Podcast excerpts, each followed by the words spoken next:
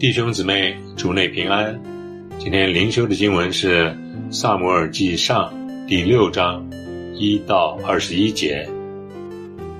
耶和华的约柜在非利士人之地七个月，非利士人将祭司和占卜的聚了来，问他们说：“我们向耶和华的约柜应当怎样行？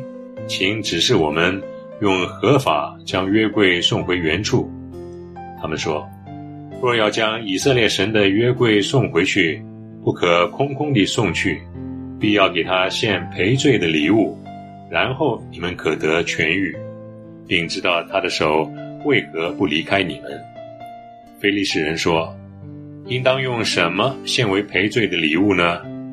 他们回答说：“当照非利士首领的数目，用五个金痔疮，五个金老鼠。”因为在你们众人和你们首领的身上都是一样的灾，所以当制造你们痔疮的像和毁坏你们田地老鼠的像，并要归荣耀给以色列的神，或者他向你们和你们的神，并你们的田地，把手放轻些。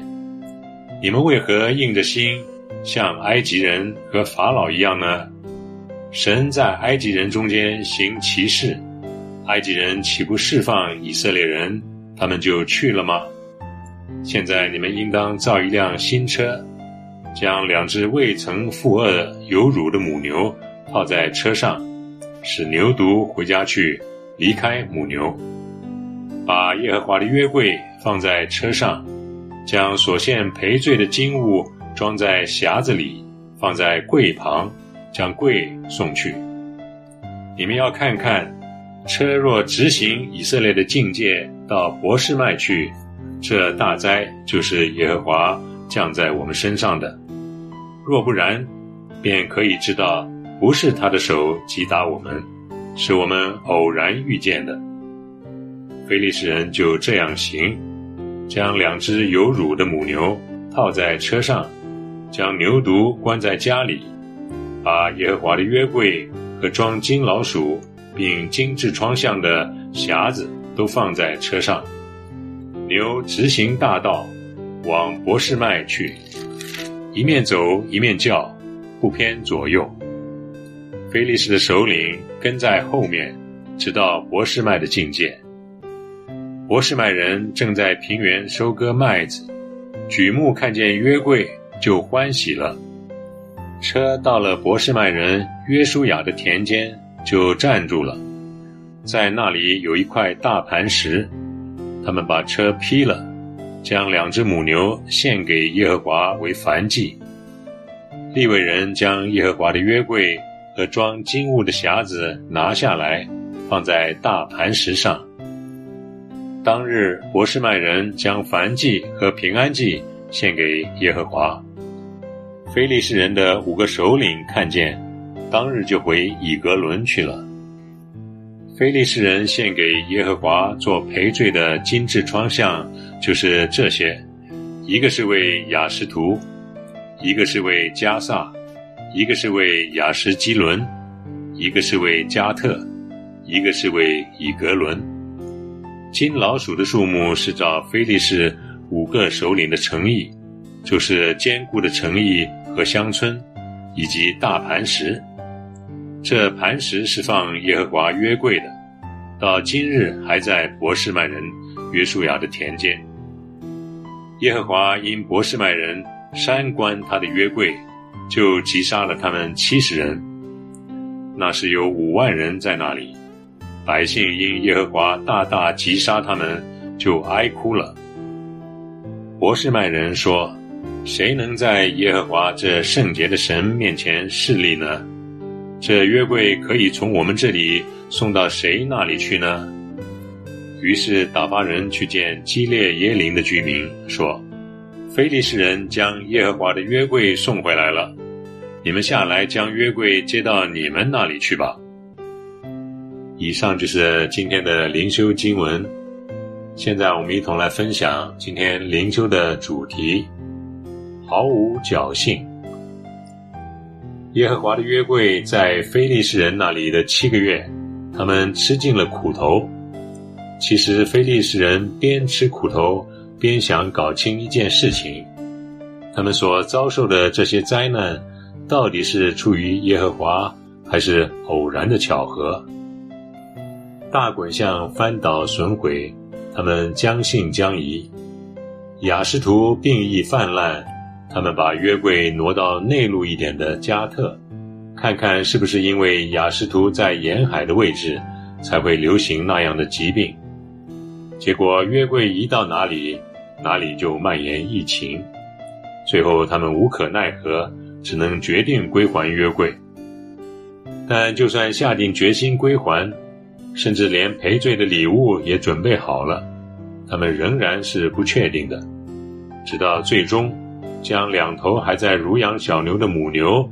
抬着约柜，头也不回地直奔以色列境内，他们才完全相信这一切的击打和灾害的确出自耶和华，毫无侥幸。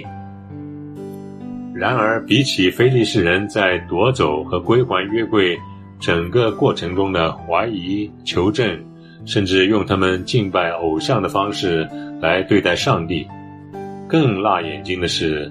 博士曼人山关约柜而被上帝击杀，非利士人不认识真神，他们只能从遭受的灾祸去揣测，从行动的结果去求证，用自己熟悉的宗教方式去赔罪。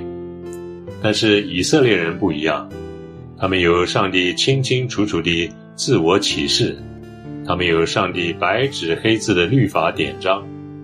他们完全知道什么是上帝喜悦的，什么是上帝禁止的。他们偷窥约柜，或许是出于好奇，或许是因为约柜归来他们欢喜，献祭吃喝而一时放松。但是不管是什么原因，对上帝的敬畏不在他们心里。上帝的律法是不容干犯的，违者必救，这也是毫无侥幸。这也提醒我们，我们是领受恩典的一群人，不仅仅是上帝救赎的恩典，也是领受他明白的启示。这是很宝贵的一件事情。我们不需要去猜测上帝在想什么，我们不需要提心吊胆地害怕。我们对许多发生在身边的事情。也有属灵的洞察，去了解在其背后上帝的心意。我们清楚明白当做的事和当行的路，我们也知道什么应当躲避，应当境界。然而，很多时候，我们似乎并不珍惜上帝宝贵的启示，行事为人仍然像不认识上帝的外邦人。我们不愿意好好的查考圣经。轻看上帝的教训，在很多事情上放松对自己的要求，认为小错小谎偶尔为之无伤大雅。只是今天的经文，上帝让我们知道，出于他的，他必成就；轻忽他命令的，他必出手，没有侥幸。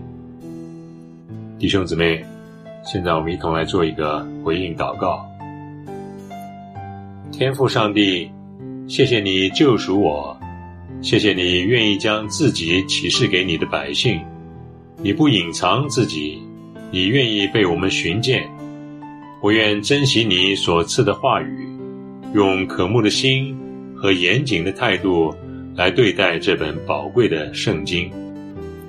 愿你真理的圣灵带领我进入你的话语，明白你的旨意，遵守你的训诲。成为蒙你喜悦、被你所用的人。奉主耶稣基督的圣名，阿门。